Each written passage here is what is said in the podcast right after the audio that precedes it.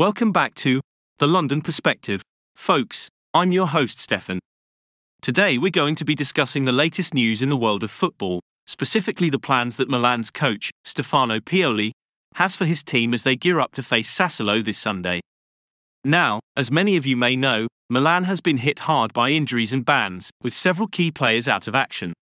But it looks like Pioli has some tricks up his sleeve, as he plans to bring in Charles de Ketelaere and Alexis Saelemaekers to the starting lineup. One of the big questions on everyone's mind is who will replace the suspended Ismail Bennacer.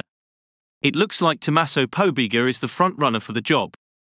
I remember watching Pobega play in his early days, and I have to say, the guy has some serious talent. Another interesting development is the return of Theo Hernandez and David Calabria to the team. These two players have been instrumental in solidifying Milan's defense in the past, and their return will be a welcome boost for the team. Overall, it's shaping up to be a very exciting match on Sunday. With so many changes and new faces in the lineup, it's hard to predict what will happen. But one thing is for sure Milan is a team that never gives up and always fights until the end. I can't wait to see what they have in store for us. Thanks for listening, and we'll catch you on our next episode.